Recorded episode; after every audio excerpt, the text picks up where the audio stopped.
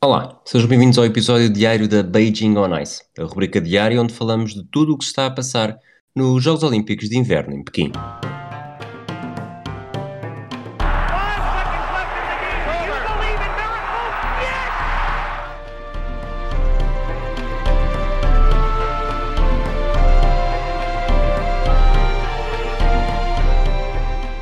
Olá, Rui. Olá, Sara. Estamos a inverter uh, tendências hoje? Estamos a inverter tendências, pode ser. Olha, melhor dia dos Jogos Olímpicos, até hoje. Até hoje. Don't at me. I'm not at you. Está bem. Quais são os teus, os teus argumentos? Finais muito emocionantes. uh, programa curto, programa curto, sim, de Tu patinagem tens um problema com os programas da patinagem. Tenho. Curto, longo, O livre. PC, se é programa curto, se é programa completo, Ok. faz-me sempre muita confusão. E, e tivemos muita emoção nas finais, que em to- quase em todas elas houve episódios específicos que acabam por trazer este dia, aquele momento uau, quando estamos a ver em frente à televisão e acontece alguma coisa que não estamos à espera e depois de repente tudo é fantástico. Super fantástico. Vá lá o mágico. Então, e queres começar com as finais fantásticas ou com um pequeno. Começamos pela eh, patinagem? Uma, uma introdução da patinagem artística. Então, que. Primeiro, programa curto para as mulheres, As, as adolescentes. as, as jovens. Crianças. Sem grande surpresa, mas ainda assim, com um programa longe de estar perfeito, Valieva vai para o programa eh, livre na primeira posição. Sim, e se não houvesse aqui a japonesa Kaori Sakamoto na terceira posição, a intrometer-se entre as três russas, eu diria que esta ordem não me surpreende nada, porque acaba por ser uma mistura uma mistura perfeita entre as três. O que é que eu quero dizer com isto? A Trusova é. Vou, voltar a repetir isto. É menos. A Trusova que ficou em quarto. A Trusova do ficou em quarto, sim, com 64,60. É alguém que consegue fazer elementos técnicos muito mais complicados, mas arrisca demasiado e não é tão. Limpa. Sim, na nota artística é mais, é mais fraca. A Sherbakova que ficou em segundo, 80.20, tem a graciosidade e, e não consegue fazer as mesmas coisas tão difíceis como a Trusova, mas o que faz, faz bem. E faz bem, portanto está sempre com notas de execução acima daquilo que, que os elementos técnicos, eh, por definição, têm. E a Camila Valieva é a mistura das duas. Tem a graciosidade e quase aquela competência de vou, faz- vou fazer aqui uma coisa, faço isso e faço bem. E ao mesmo tempo consegue fazer as coisas com o grau de dificuldade da, da hum, Trusova. Por isso, ficou em primeiro, 82-16. Não foi um programa limpo, eh, caiu no. Não caiu. cai- não caiu, mas, eh, Mas, sim. falhou o triplo axel, mas ainda assim eh, parece-me que está na pole position para não receber uma medalha no final do, dos jogos. Uma das imagens que fica depois desta final foi a, precisamente a Valieva lavada em lágrimas assim que acaba. Tu, quando, quando começou ah, o programa dela, disseste que ia ser um desastre, anteviste que, que fosse um desastre, não foi, mas achas que isto, que os últimos dias e a pressão dos últimos dias afetou a, a russa? Sim, eu acho que ela pode ser culpada de muitos crimes, eh, mas de evasão fiscal não é porque pagou a fatura. E, de facto, notava-se, e já não é a primeira vez que, que ela tem emoção à flor da pele. Não sei se te lembras, foi mesmo neste, nestes Jogos Olímpicos, já houve um dia em que ela, quando sai, sai demasiado eh, emocionada e acho que, que é, muita, é, é muita pressão. Ela tem 15 anos. Claro, sim. Eu sei que aos 15 anos, se alguém me dissesse que eu tinha Qual feito foi, alguma qual foi coisa. o teu maior momento de pressão até aos 15 anos? De certeza a jogar vôlei, qualquer coisa, mas se alguém me dissesse alguma coisa de errado, eu desfazia-me que eu tinha feito alguma hoje. coisa de... Hoje É verdade, mas, mas com 15 anos, então, numa altura em que por defeito tens as hormonas e as emoções todas à flor da pele, há ali muita coisa a acontecer e Os é teus avós miúda. também tomam medicamentos, ou tomavam medicamentos para o coração? Pá, de angina, não. Pronto, saiba, essa não. foi, foi a desculpa de, de hum, Camila Valieva. Então, já agora, se vamos falar disso, eu acho que essa desculpa, independentemente de ser verdade ou não, ou o que é, o que ela disse foi que, hum, eh, que isto tinha sido uma troca com a medicação do avô. E aquilo que eu pergunto, a minha resposta automaticamente a essa justificação é: então, mas o que é que tu estás a tomar? Porque uma, uma atleta de alta competição aos 15 anos não tem que estar a tomar nada. Portanto, certo? Certo. Por defeito, é, supostamente é um, uma atleta de alta competição é saudável, ou deve ser o mais saudável possível, e não deve estar a tomar medicação, E sobretudo aos vitaminas, 15 a anos. Sobretudo aos 15 pílula? anos. Tudo bem, pode ser, mas a questão, o, o que me leva imediatamente é como é se tu só podes, misto, só podes trocar o teu medicamento com outro se estiveres a tomar alguma coisa, e porque é que tu aos 15 anos, eh, super, supostamente super saudável, ou devias estar super saudável, estás a tomar a medicação? Isto faz lembrar uma, uma piada que o meu pai contava muitas vezes de um homem que estava, num, estava sozinho na carruagem de comboio num lugar com imensa chuva e caía água, estava a entrar água. E o Pica chegou, ele queixou-se ao Pica, então mas porquê é que você não troca de lugar? E a resposta dele era, trocar de lugar com quem? A carruagem está vazia. E, e realmente isso do medicamento é exatamente isso e leva-me a outra conversa, porque eu, curiosamente, tenho muito em comum com a Camila Valieva. Querias? que é, sei dizer algumas palavras de russo, mais do que ela sabe falar de português, aposto. E, mas eu, quando era novo, tinha pai 5 ou 6 anos, tomei os medicamentos para o coração do meu avô. Eu via-o a tomar todos os dias, achava imensa piada aquilo, e há um dia em que, nas costas dos meus avós, vou ao Certamente. armário e começo a trincá-los todos. E depois conto-lhes, não é? Sou daqueles eh, criminosos que não se consegue parar de gabar, ficam muito preocupados. Vamos para o hospital, Hospital de Cascais, ainda o antigo, fazem-me, sei lá, atenção, e não lembro exatamente o que é que me fizeram, mas sei que a minha avó estava muito nervosa. E quando vão dizer à minha avó que estava tudo bem, tocam-lhe assim a mão no ombro de costas e ela tem uma reação vagal, desmaia e ficamos mais uma hora no hospital à conta dela.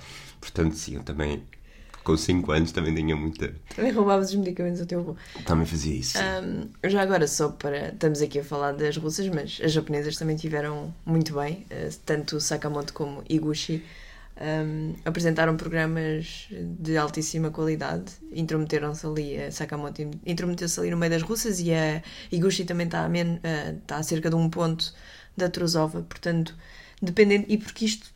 Eu acho que a atenção, apesar de afetar mais a Valieva, está a pôr em risco todos os atletas da patinagem artística russa, russos. E, portanto, eu acho que não, não, não se deve eh, tirar a- assumir à partida que as, russas, as outras russas vão ser impecáveis no programa livre e, portanto, acho que ainda está tudo em aberto e pode correr bem para o Japão, apesar de tudo, na quinta-feira.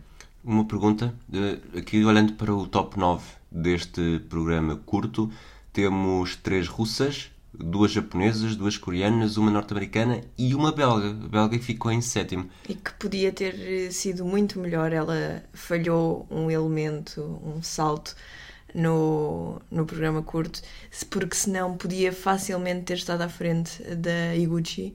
Acho que foi o duplo Axel que falhou agora que estamos O a triple olhar. flip. Oh, talvez, não sei. Mas ah, tenho ideia que, que ser o duplo axel só com 2,73 é capaz de ter sido isso.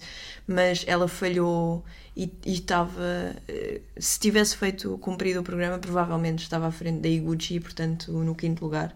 Uma muito boa demonstração da, da belga.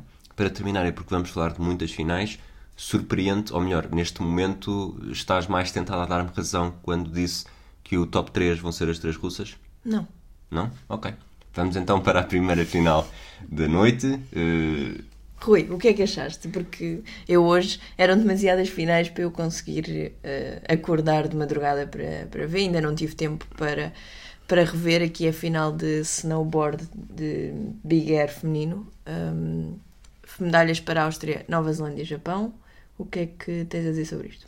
Bom, tenho a dizer que tu escolheste a Nova Zelândia, mas foste incapaz de ficar acordada para ver a neozelandesa competir. E como tal, a Zoe Zadowski eh, ficou com a medalha de prata, como disseste. Eh, Zoe tem agora três das cinco medalhas totais da Nova Zelândia em Jogos Olímpicos de Inverno. Eh, Já tinha tido um ouro nestes Jogos Olímpicos e tinha sido bronze em 2018. A medalha de ouro foi para a austríaca Anna Gasser, como disseste, era a campeã olímpica em título e revalidou essa medalha. Nesta competição, já agora, são três mangas e o resultado final é a soma das três, porque isto, cada, modalidade, cada variante de snowboard e de ski freestyle, cada um joga com as suas regras e nós nunca sabemos a, a quantas andamos, por sempre estamos com os copos.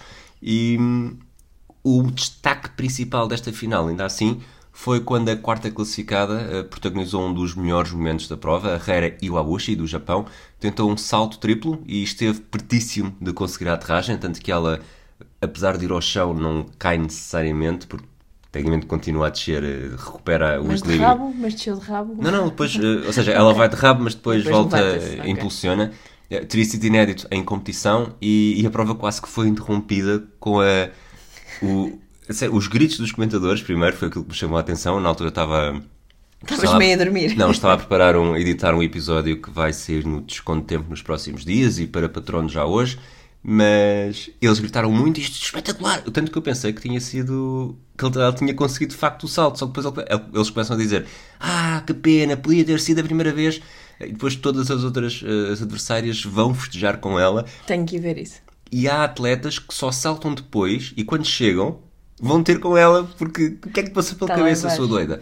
E, e pronto, é o Mas, espírito tanto, do snowboard mais uma Ficou vez. em quarto lugar atrás de Kokomo Murase, também do Japão. E, exatamente. Depois, mais ou menos à mesma hora, uh, ski freestyle, final do free ski slopestyle feminino. Três mangas, só conta uma. Só Três- conta o melhor. Três resultado. mangas só contam o melhor resultado, portanto Ok. saímos aqui. É como se estivéssemos a ver o Seis Nações e depois temos a Super Bowl logo a seguir. A medalha de ouro foi para a Suíça Mathilde Renaud, que chega com esta medalha de ouro a todas as posições no pódio. Ela já tinha sido bronze na final do Big Air há uns dias e prata no slopestyle há 4 anos. A medalha de prata foi para Sara. Uh, com o Aileen, porque estamos na China, não é? Ou Aileen Gung quando ela volta para São Francisco. Eu, eu, para mim, a minha posição nisto é as redes sociais dela. Ela apresenta-se como Aileen Gu. Eh, Quer dizer, Não sei, no Weibo, não- no não Weibo sigo. por acaso é capaz de ser Gu Aileen. Não sigo, Mas- não sigo as redes sociais da Gu. Ela que tinha sido, lá está, a medalha de ouro aqui há uns dias, é a história da, da atleta, como tu disseste, China, Estados Unidos, aquela que se diz eh, que se diz carne ao peixe, dependendo se está na terra ou no mar, e ficou apenas 0,33 de, da medalha de ouro, portanto, no Pontos. melhor resultado, 0,33 0,33 pontos, exatamente. E a medalha de bronze, que tu tinhas falado aqui muito, se forem a ouvir o episódio de ontem, conseguem notar essa referência, apesar de ter passado muito, muito despercebida. Eu, tu disseste, eu ouvi, mas não, ninguém deu vazão a isso. Mas, eh, É Sara, verdade, eu disse. Ontem estávamos a falar do medalheiro, porque ontem houve menos finais, portanto fizemos aquela pausa do medalheiro e, e estávamos a falar dos países que ainda podiam aparecer no medalheiro, que ainda não tinham ganhado uma medalha.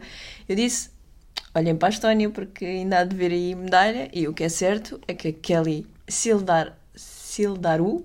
É isto? A Kelly Sildaru, A Kelly. a Kelly não, não me deixou ficar mal e, portanto, logo nesta madrugada deu logo um pondinho à Estónia, uma medalha de, de bronze. Para... eu acho que os estónios não fazem as contas como nós, Não? nos patronos, portanto não, não deu necessariamente um pontinho. Não, mas acho que no medalheiro também conta um ponto. Ah, é? Acho que sim, acho que é esse. Copiões. Esta já agora é a medalha, a oitava medalha olímpica para a Estónia, De inverno, sim. de inverno. Ah, pois, se não, isto, se fosse com o lançamento do dardo, já tratávamos do assunto.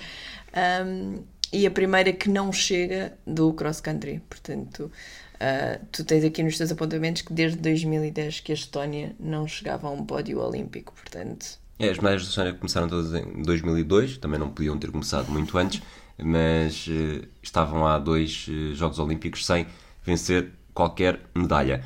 Depois, às 3h30, uma prova que teve um, um ligeiro atraso, esqui alpino, downhill feminino, Corinne Sutter da Suíça foi a medalha de ouro, mas tivemos aqui mais uma grande, um grande História. momento que também levou os comentadores a, eu esse já vi. ele vibrou de uma forma que. É sério. Então, antes de mais, medalhas. Corinne Sutter para a Suíça, da Suíça no ouro, a Sofia Goggia da Itália e Nadia Delago, também da Itália, ocupam o pódio, mas a estrela foi Foi Sofia Goggia. Ela ficou, ficou a 16 centésimos de conseguir uma vitória histórica. E porquê? Porque a 23 de janeiro, que basicamente foi, foi ontem, fez um estiramento do joelho esquerdo e teve a presença em Pequim muito mal parada. Uh, Dizia-se mesmo que provavelmente iria falhar. Eu, por acaso, tenho ideia de ter lido na altura este tweets deste género.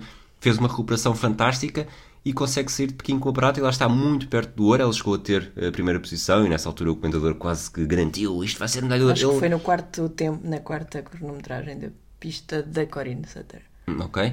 E hum, ela era a campeã olímpica de 2018, mas tendo em conta esta recuperação, não sei até que ponto é que a medalha de prata não lhe. Vou dizendo aqui um, um lugar como um clichê. Não lhe sabe a ouro. A Corinne Sutter, curiosamente, também uh, recuperou de uma lesão há pouco tempo. Acho que falhou o início da época também por causa de uma lesão grave. Portanto, isto é a prova que até, até lesionada se compete.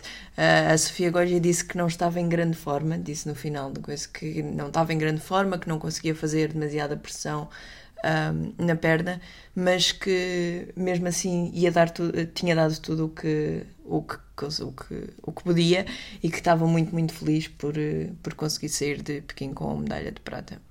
Duas notas finais. A Nadia Dalá, como tu disseste, italiana, cumpre a cota da genética olímpica. Ela foi a 11 a entrar em prova e deixou imediatamente a seguir à sua irmã mais velha, Nicole Delago. Segunda última nota, segunda última nota, sim, Uh, esta Ladetska. Era essa, era, pensava que era a estrela que ias dizer de, que deu o show desta prova. Qual? Quando te pergunto, ah, Ladetska. Ah, ok. E, portanto, ela vem do, vem do, do ski freestyle, está habituada a grandes manobras, falhou uma porta, falhou uma porta, quer dizer, perdeu o equilíbrio numa porta, começa a descer fora de pista de costas, recupera de forma fantástica e volta uh, ao percurso é certo que, não, não sei se eventualmente ficou mesmo em último dos tempos cronometrados, duvido, Acho mas que só entre as. 3 segundos e meio, não 5 deve ter segundos. Foi 5 5 segundos. ok. E, e pronto, foi, foi interessante porque não conseguiu, não, foi, não tinha sido nesta prova que tinha vencido, mas não conseguiu vencer outra vez medalhas em duas modalidades diferentes, mas deu este espetáculo que não está ao alcance de todas.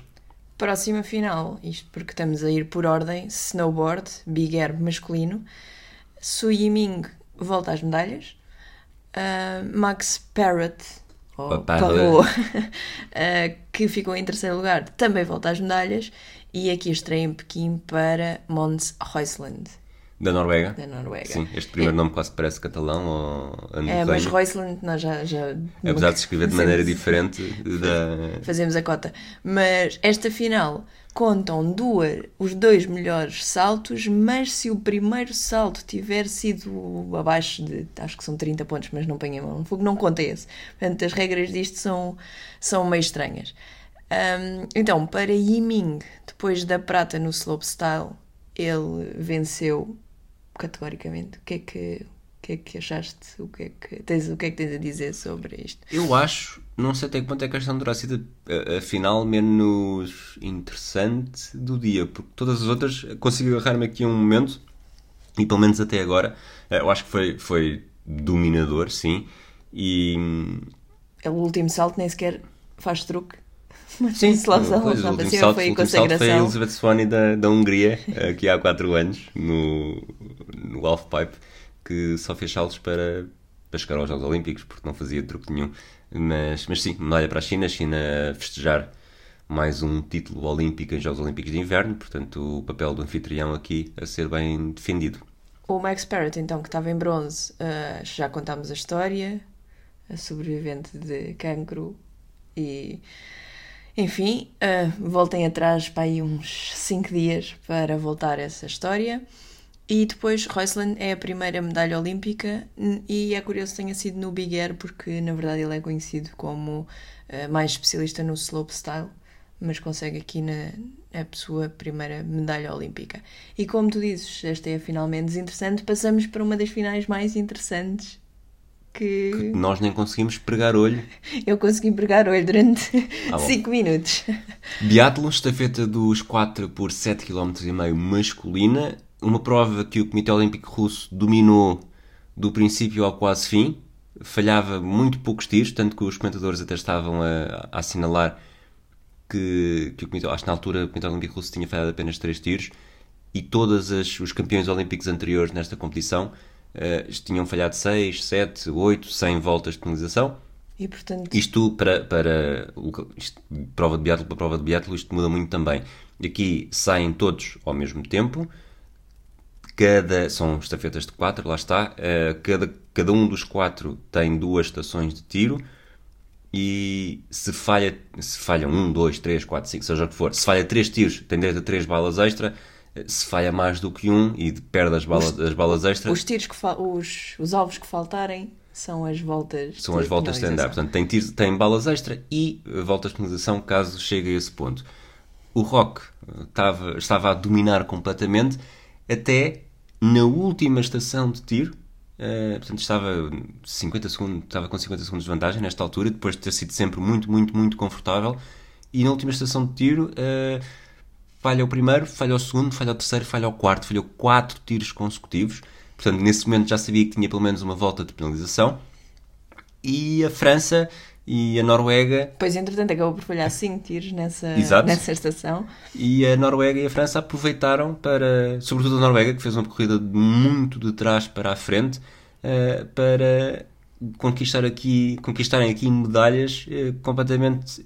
Quer dizer, conquistar medalhas não era necessariamente uh, inesperado, mas não previam que o ouro pudesse estar disponível depois de tanto de uma prova tão dominadora. Sim, depois da, o primeiro percurso da Noruega foi absolutamente horrível e portanto o, o atleta norueguês que eu agora não me lembro o nome falhou tiros, foi à volta de penalização, teve duas voltas de penalização, acho que na segunda estação de tiro e e que eu parecia já sem esperança. O segundo, o segundo percurso da Noruega foi feito pelo Tarebo, já falámos aqui muito dele, e apesar de ter recuperado algum terreno, mesmo assim só acabou a sua. Eh, quando passou o testemunho, digamos assim, é só uma batidela no rabo, mas quando passou o testemunho, a Noruega estava na décima primeira posição, portanto. Nem com o Johannes Stingers a seguir, eh, sonhavam provavelmente que, fosse, que, possível. que fosse possível de facto, o Johannes Stingers conseguiu recuperar um, e foi até foi terceiro, acabou o seu percurso terceiro, foi, fez a volta mais rápida uh, de todos, mas à frente continuava a França. E, portanto, mesmo, portanto França e Rússia e, e Comitê Olímpico Russo estiveram sempre ali um, no toque e foge.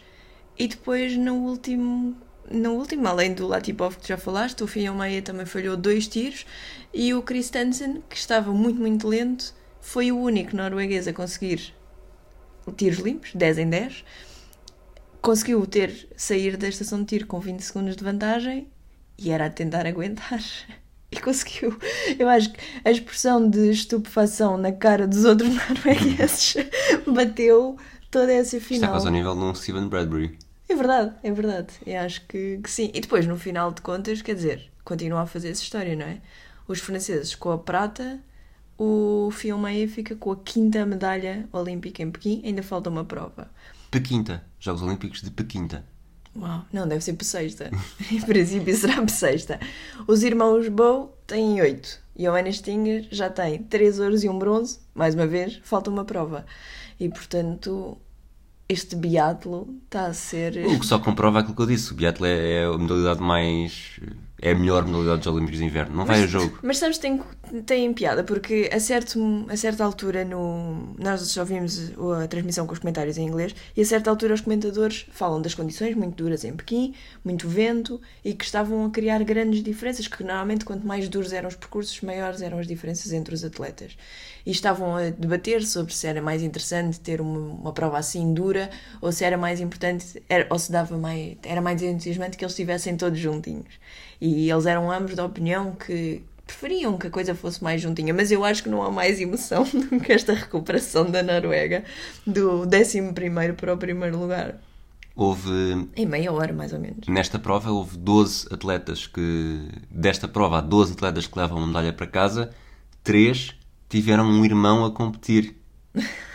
Correto, Sara? Três não, quatro pelo menos. São dois irmãos mais dois irmãos. Não. Ah, dos que levam, dos, dos que, que levam medalha, é verdade, é verdade. Porque foi um tira-temas que nós tivemos ontem. Queres. Ontem? Ontem, não, há, uma, há umas horas. Queres explicar? Então, temos os bows, já falámos, uh, Sarei e Johannes Tingas, e depois temos o... Os colodos. Os colodos. Um é belga, um é francês, portanto, um, foi o prim... um fez o primeiro percurso da França, eu acho que é o Fabien, e o outro que é o Florian, acho que o é. Florian, acho. Pronto, fez o primeiro percurso da Bélgica e houve ali uma altura em que da. Da Bélgica. Houve ali uma altura em que estavam muito tac a tac, um Depois da primeira sessão de tiros. É, um atrás do outro. Acabou rapidamente. O irmão francês acelerou. O, o, belga começou por competir por França, mas foi desceu à segunda divisão da seleção nacional e achou. Uh, não estava para isto. E não estou para isto, vou cruzar a fronteira. E pronto, foi o biatlo, foi mais uma grande prova, ainda faltam, ainda faltam mais duas finais. Mais... Não, mais quatro.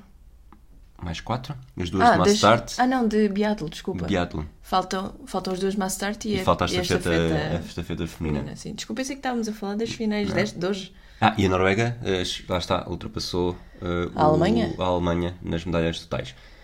Patinagem de velocidade, perseguição por equipas feminina e masculina. eh, aqui, mais uma vez, se calhar eh, vamos primeiro à masculina porque teve menos emoção, Ok. mas eh, foi completamente dominadora. Não só, A Noruega? não só a Noruega na, na, na corrida pela medalha de ouro ao derrotar o Comitê Olímpico Russo, como os Estados Unidos na, na luta pela medalha de bronze, que aí foi mesmo um domínio A final, é, a final B entre os Estados Unidos e os Países Baixos foi. Acho que os, países, os neerlandeses não queriam lá estar. Foi mesmo o que, o que pareceu. Não é normal que acabem a prova com quase 3 segundos, acho que foi isto, de desvantagem numa prova deste tipo. Portanto, não fazia sentido. Entre Noruega e o Comitê Olímpico Russo havia mais entusiasmo, primeiro porque estamos a disputar a medalha de ouro, depois Rock tinha batido o recorde olímpico nas meias finais, portanto iam com grande. eh, e estava toda a gente de olhos postos eh, nos russos. Iam com grande entusiasmo, mas com pouco folgo depois de, Oh, é esforço, isso, é é? isso. Eu acho que o, que o que o que os deixou ficar mal foi precisamente o esforço que fizeram nas meias finais para passar à final. Depois tiraram completamente. Ainda por cima, os russos não. eh, como dizer, não fazem entrega do testemunho nestas equipas. Foi sempre o mesmo atleta a puxar e notou-se que já não havia energia para, para combater a Noruega. E pronto, foi o que foi. Se, se aqui nos russos foi sempre o mesmo a puxar e estava na frente, na final feminina foi quem estava atrás que acabou por eh, protagonizar o momento, o momento da final. Pois o Japão, o, o- isto ficou Canadá, Japão, Países Baixos nas mulheres. O Japão controlou sempre a final e com grande vantagem. Não diria que. Dentro do segundo, mas eh, estava controlado. sim, Ali mas, oito décimas, eh, seis décimas, sim. na última volta estava Acho- três décimas, acho acho, que eu, ou estava- duas décimas. Não, não, estava, acho que estava mais. Três ou quatro. Mas, eh, mas pronto, o Japão estava, estava controlado. E depois, na última curva, com vantagem, iam cruzar a meta. A Nana Takagi caiu. E o que conta nesta prova é a terceira atleta. A partir do momento em que a última, neste caso, na- Nana Takagi estava atrás de. Era a última das atletas, caiu. Portanto, enquanto ela não cruzasse a meta, não havia tempo para o Japão. Acabou por vencer o Canadá, recorde olímpico. E, quer dizer, foi uma daquelas coisas absolutamente inacreditáveis. O que é que tu. Foi um, foi um de- lá está, foi mais um momento uau que tivemos. Não Eu- era suposto. Eu tive, estive esta madrugada, acho que foi, foi a noite em que eu dormi menos, porque não dormi. Eu acho que só. Dormiste Foi só depois, das, fin- desta- dest- depois só depois destas finais, e estas finais já são quase às nove. E, e não, não senti esforço nenhum, porque de facto tivemos o biatlo e tivemos isto a, a chamar-nos a atenção e a puxar-nos para não. Para lá, isto não acabou, tens, tens de ver isto. E de facto, aquele momento em que tudo parece, mas não seja porque o Japão era a minha equipa no, no boi, eh, em que vem ali uma medalha a caminho e depois é impossível não sentir. Eu acho que as imagens que, o- que que os Jogos Olímpicos têm proporcionado, sobretudo nas redes sociais, hum, provam um pouco isto, que é impossível não...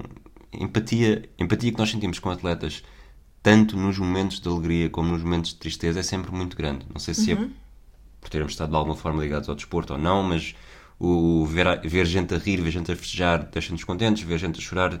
E eu acho que se- quase que sinto mais sempre a perda do que, do que a vitória. E ver as japonesas no final, sobretudo eh, a Nana Takagi que caiu, a ser consolada pela irmã, portanto, mais aqui a, a cota Não precisavas das italianas, afinal. a cota genética familiar eh, acabou por ser. eh, Tu consegues perceber o que é que o que é que se está a passar ali. Não precisamos ter sido atletas olímpicos, não precisamos ter sido atletas de alta competição. É um objetivo, é algo pelo qual se lutou muito e de repente é como se estivéssemos aqui a gravar há 29 minutos e de repente houve aqui um problema no microfone e perdemos tudo. É mais ou menos a mesma coisa. É mais ou menos isso. Emoção foi aquilo que as neerlandesas que ficaram em terceiro lugar não mostraram. Cruzaram a meta e era indiferente se estavam a treinar ou a aquecer ou o que quer que fosse. Elas no fim disseram que ah, não era a medalha para a qual estavam a, a jogar, não era a medalha que queriam. Mas ainda assim, se calhar festeja-se um bocadinho, não sei, quando se ganha uma medalha. Mas, eh, mas pronto, foi o que foi. Próxima final. Combinado nórdico. hum, e os noruegueses combinaram mesmo para dominar esta prova também. E isto, o boi hoje. Eh, Nós acho que tínhamos dois patronos que ainda podiam usar a Noruega e isto se tivesse. devem os bois chamar os, nom- chamar os bois pelos nomes. O Bernardo Alves e a Teresa Perdigão, Que desperdício. a boia neste caso. Que desperdício. Mas eh, é verdade, a Noruega teve um grande dia e aqui no combinado nórdico, eh, muito, muito fortes. Uh, Jorgen Grabach acabou com o ouro. Uh, Jens. Jens? Jens? Lura? Jens Luras Rotabro. Pronto. Acho que não, acho que tem um F. Oftebro. Oftabro. Também da Noruega em segundo e Watabe Akito do Japão em terceiro lugar, numa prova que, eh, portanto, combinado nórdico Large Hill 10 km, portanto, eh, primeiro saltos de ski de Large Hill e depois acaba uma prova de cross country de 10 km que acabou, acabou a sprint. Mas um, e um sprint bem com 7 atletas. Ah, portanto, Com os três primeiros hum, separados por menos de um segundo. Salvo Foi, não, não- isso não, não tenho em mente, mas sei que chegaram todos ao mesmo tempo. Aliás, o, ah, o Oftabro, portanto, o terceiro lugar, acho que lhe fez diferença à idade. Portanto, ele é um jovem, estreia olímpica, 21 anos, e parecia uma flecha a passar pelos outros todos. Já não conseguiu mesmo passar pelo Grabac, mas eu não sei se com um bocadinho mais de pista não tinha chegado lá. O, portanto, o Grabac volta ao ouro depois de já ter vencido esta prova em Sochi, portanto há 8 anos, e ganha a sua segunda medalha depois de ter sido prata em Normal Hill. Tinha sido 12 depois dos saltos. Quem tinha sido primeiro? O Ah, já agora, desculpa, para explicar também esta prova para quem não vi. Eu não vi, eh, esta foi a única que eu não vi. Ahm, A diferença de- nos saltos. A, a diferença nos saltos depois transforma-se em segundos no, na- nos 10 km. Não E é? no caso o Grabac tinha 44 segundos. eh, o Grabac não, o, o Jarl Magnus Rieber, que era exatamente o que eu ia dizer, que foi- acabou na, terceira, na primeira posição, tinha quadra- 44 segundos de vantagem para todos os outros.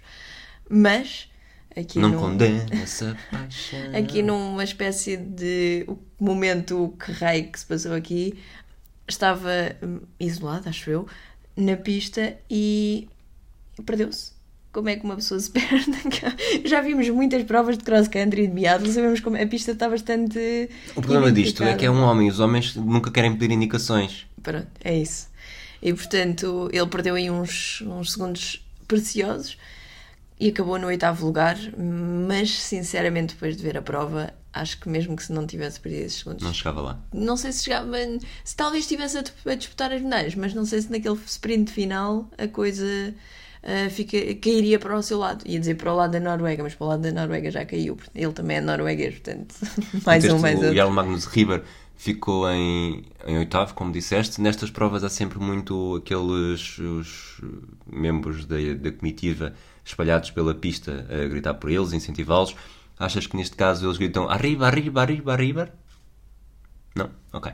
Vamos então para a última final do dia. O Rui nem sequer espera, repara, eu não sou fregoso, ele nem sequer espera pela minha resposta. Não, mas o Fregoso riu-se neste momento. O Fregoso não está cá porque já vamos dizer porquê. Ok. Bobsleigh, última final do dia, final de 2, masculino. Parece que estamos aqui no, no dia da marmota. Que. A sério, aquela pista deve ter algum um pozinho especial. Não sei se é da cerveja da Baviera, mas seja no Ludes, seja no Skeleton, seja agora no Bobsleigh, se bem que os Estados Unidos já venceram uma medalha no Bobsleigh, hum, o, o domínio é sempre o mesmo. É e aqui foi mesmo, não sei se não é mesmo, acho que foi o primeiro podium sweep dos, deste- destes Jogos Olímpicos. Que eu me lembre, assim de cabeça, não tenho ideia de ter havido outro ah, tão. um triplete, né? Podemos chamar-lhe um triplete alemão. Sim. Ah, é verdade? Um threesome. Um threesome. Os suíços que terminaram no quarto lugar até estavam à entrada para o dia de hoje hum, em posição de pódio, mas depois eh, a dupla alemã composta por Hafer e Sommer, eu não vou dizer os nomes todos deles, acabou, Christoph Hafer e Matthias Sommer. acabar, acabou por fazer uma terceira manga muito forte e, e saltou para a posição de pódio. Portanto, Alemanha, Alemanha, Alemanha e Francisco Friedrich e Thorsten Margis, Margis Margis. Ahm, os campeões olímpicos não são nada novos nestas andanças. Mas ainda assim estão numa posição nova, não é? Sim, a Bana É choca a cabeça é neste momento. Era para para tu YouTube, para o YouTube do Hemisfério Desportivo vai ficar muito bem. Parece aqueles Era para, bobbleheads. era para tu continuares. É Sim, verdade. porque há 4 anos, correto? eh, tinham vencido a medalha de ouro, mas foi uma medalha de ouro rachada ao meio com, com outra dupla e aqui foi Dupla mesmo. canadiana na altura. E aqui foi mesmo, pela esta agora é só nosso, tudo nosso, nada deles. Eles vão ainda competir em 4, como fizeram, aliás, em Pyeongchang há 4 anos, em que foram eh, tornaram-se os primeiros alemães a conseguirem a medalha, medalha de ouro em 2 e 4. Portanto, espera-se que provavelmente façam o mesmo este ano e sejam, ahm, tanto duplamente campeões olímpicos em duas, duas provas diferentes. É assim que se diz? Não sei. Bicampeões olímpicos em Uma duas dupla provas. dobradinha? É isso. Ou bicampeões olímpicos em duas provas diferentes. Agora, chegamos aos palpites. Eh, lá está, a Noruega teria sido o- a escolha perfeita, mas eh, só havia duas pessoas que podiam escolher a Noruega, nenhuma delas escolheu. Neste dia em que todos os palpites foram entre China, Japão, Áustria, Nova Zelândia e Países Baixos, acho que não falhei ninguém, eh, o- a China acabou por ser aquela seleção que deu mais pontos. O Pedro Figueiredo escolheu a China, o Gonçalo Carvalho escolheu a China, o Nuno Faria, o Wilson Cardoso e o Rodrigo Martins também escolheram a China e acabaram por aproveitar para ganhar eh, alguma, algum conforto nas respectivas classificações. O Gonçalo Carvalho continua na dianteira com 49, em sentido oposto, no, no fundo da tabela, Sara Samaxan com 31, Pedro Fragoso com 32, eh, Pedro Figueiredo, Teresa Perdigão e André Simão com 33. Ainda assim, Sara, não sei se concordarás comigo, o maior derrotado do dia terá de ser o Pedro Fragoso, que escolheu os Países Baixos e está agora mesmo muito próximo deste poço. Pois correu-lhe mal, não é? Os Países Baixos são uma potência. Ele, ele não veio por causa disso, atenção. É, os, os Países Baixos são uma potência de Jogos Olímpicos e apostar e fazer um ponto eh, é grave, mas por outro lado eu fiz a mesma coisa com o Japão, portanto não tenho nada para vos dizer. Nós ainda não escolhemos os Países Baixos, não sei se, se não vamos chegar tarde à festa, se os quisermos escolher. se não escolhermos, vai ser, vai ser um desperdício. Falamos já das finais da manhã antes dos palpites. Sim, finais da manhã vamos ter, hum, antes de mais, vamos ter um, novamente um português em competição, Ricardo Brancal, no slalom. Regressa?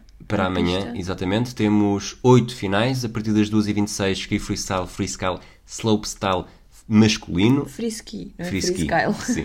5h45 esqui alpino, a segunda manga do slalom masculino, portanto, onde estará, se tudo correr bem na primeira manga, Ricardo Brancal.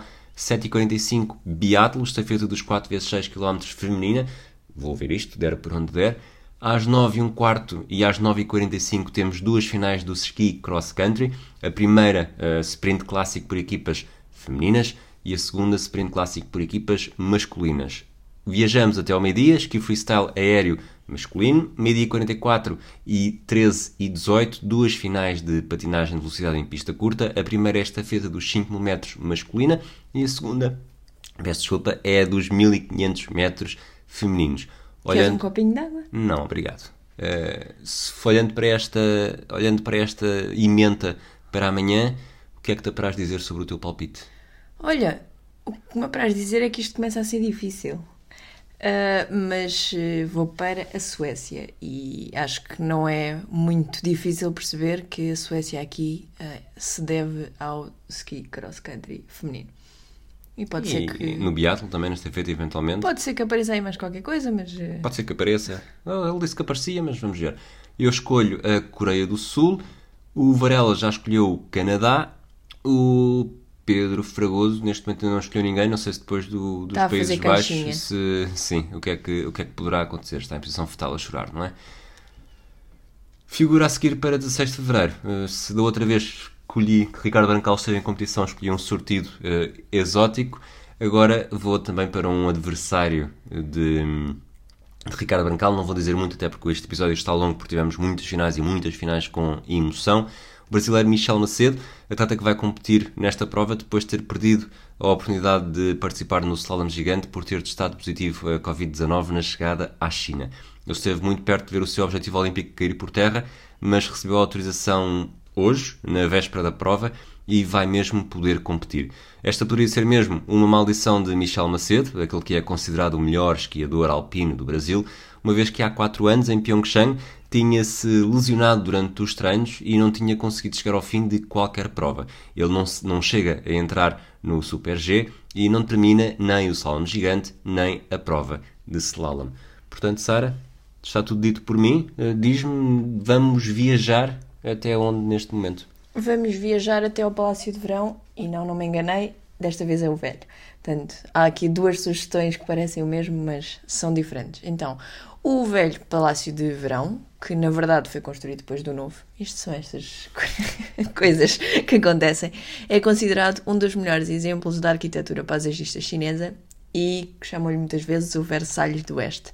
Infelizmente, o que podemos visitar hoje não é, ao contrário do que acontece com o novo Palácio de Verão, um incrivelmente belo e relaxante complexo de jardins, templos e mansões. É, sim, um complexo cheio de ruínas daquilo que foi, durante boa parte da dinastia Qin. Sim.